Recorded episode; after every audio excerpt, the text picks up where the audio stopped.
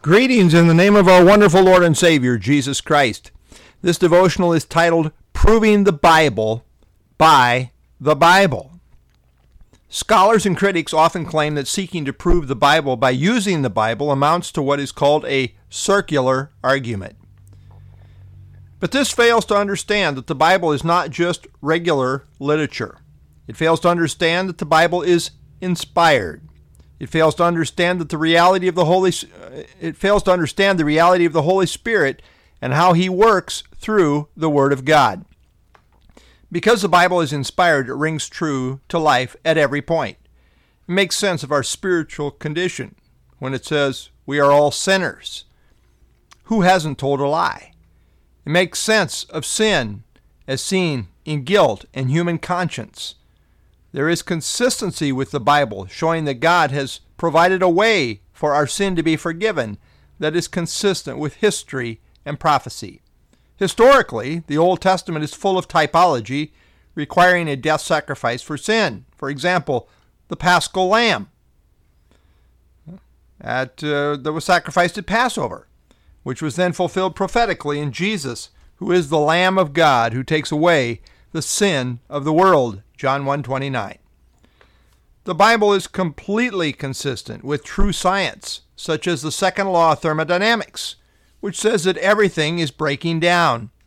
The second law of thermodynamics is completely consistent with creation, starting with perfection and then breaking down because of the interjection of sin. This second law completely contradicts the concept of Darwinian evolution, but is completely consistent with Scripture. Everything is breaking down, including our physical being, which will result in death. The Bible says it is appointed for men to die once, but after this the judgment, Hebrews 9:27. Since the first part, appointed to die, is certainly true, maybe we better pay attention to the last part too. Namely, after this, the judgment. The reality of mankind being created in God's image relates to a universal God consciousness. We are wired for God. The Genesis flood makes sense of the fossils found all over the world in places both high and low. The more we examine the Bible, the more convincing it becomes. For the most part, those who are critics of the Bible have not really studied it, which, when you think about it, is pretty foolish. This too is consistent with the Bible, which says the fool says in his heart, There is no God. Psalm 14:1. The Bible shows us that God has chosen to reveal himself through two mediums there is natural revelation, such as seen in creation, and then there is special revelation, as is communicated through the Word of God. 2 Timothy 3:15 says, "The Holy Scriptures are able to make you wise for salvation through faith which is in Christ Jesus." Paul in Romans 10:17 said, "Faith comes by hearing, and hearing by the word of God." The Bible has a lively power quality that convicts and enlightens. Hebrews 4:12 The word of God is living and powerful, sharper than any two-edged sword, piercing even to the division of soul and spirit and of the joints and marrow, and is a discerner of the thoughts and intents of the heart. Jeremiah 23:9 Is not my word like a fire, says the Lord, and like a hammer that breaks the rock in pieces? Paul in 1 Corinthians 1 through 3 presented his Bible strategy in coming to Corinth. He came sharing only the testimony of God, saying, quote, I determined not to know anything among you except Jesus Christ and Him crucified. 1 Corinthians 2 1 and 2. Paul's confidence was in the power of the gospel itself. God's way is to save people through the simple gospel that the world considers foolish. 1 Corinthians 1:21 For since in the wisdom of God the world through wisdom did not know God, it pleased God through the foolishness of the message preached to save those who believe. This is God's method. It doesn't bypass the Bible to pacify some silly human argument about circular reasoning. The gospel itself is the power of God to salvation for everyone who believes. 1 Corinthians 2 4 and 5. Eh, Paul says, And my speech and my preaching were not with persuasive words of human wisdom but in demonstration of the Spirit and of power, that your faith should not be in the wisdom of men, but in the power of God.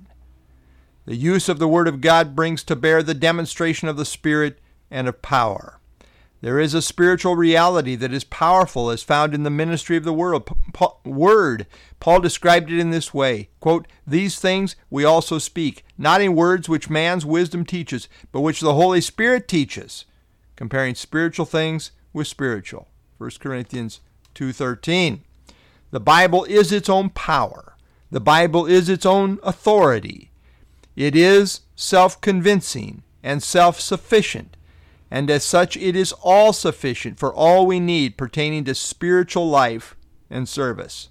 2 Timothy 3:15 through 17. Want an argument for the truth of the Bible? there is no stronger argument than the Bible itself. It is well able to defend itself, gloriously so. It is like a lion. You don't have to defend the lion, just let the lion go, and it will defend itself. Isaiah 55:11 So shall my word be that goes forth from my mouth. It shall not return to me void but it shall accomplish what I please and it shall prosper in the thing for which I sent it. This is the word of the Lord. It shall accomplish what I please says God. Let it go. 1 Thessalonians 2:13 Paul writes for this reason we also thank God without ceasing because when you received the word of God which you heard from us you welcomed it not as the word of men, but as it is in truth the word of God, which also effectively works in you who believe. Lord, we thank you for the power of your word this morning. It is the gospel itself that is the power of God unto salvation. Paul makes the case strongly with the Corinthians that he didn't come with human reasoning, human wisdom, but with the simple gospel uh, it pleased you by the foolishness of the message preached to save those who believe. This is your method, your word.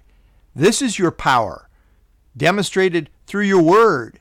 Lord, help us to be those who have great confidence in the sufficiency of Scripture as we proclaim your world to a lost and dying world. Thank you for your word, which you've given to us. Help us to take it to others faithfully. I pray in Jesus' name. Amen.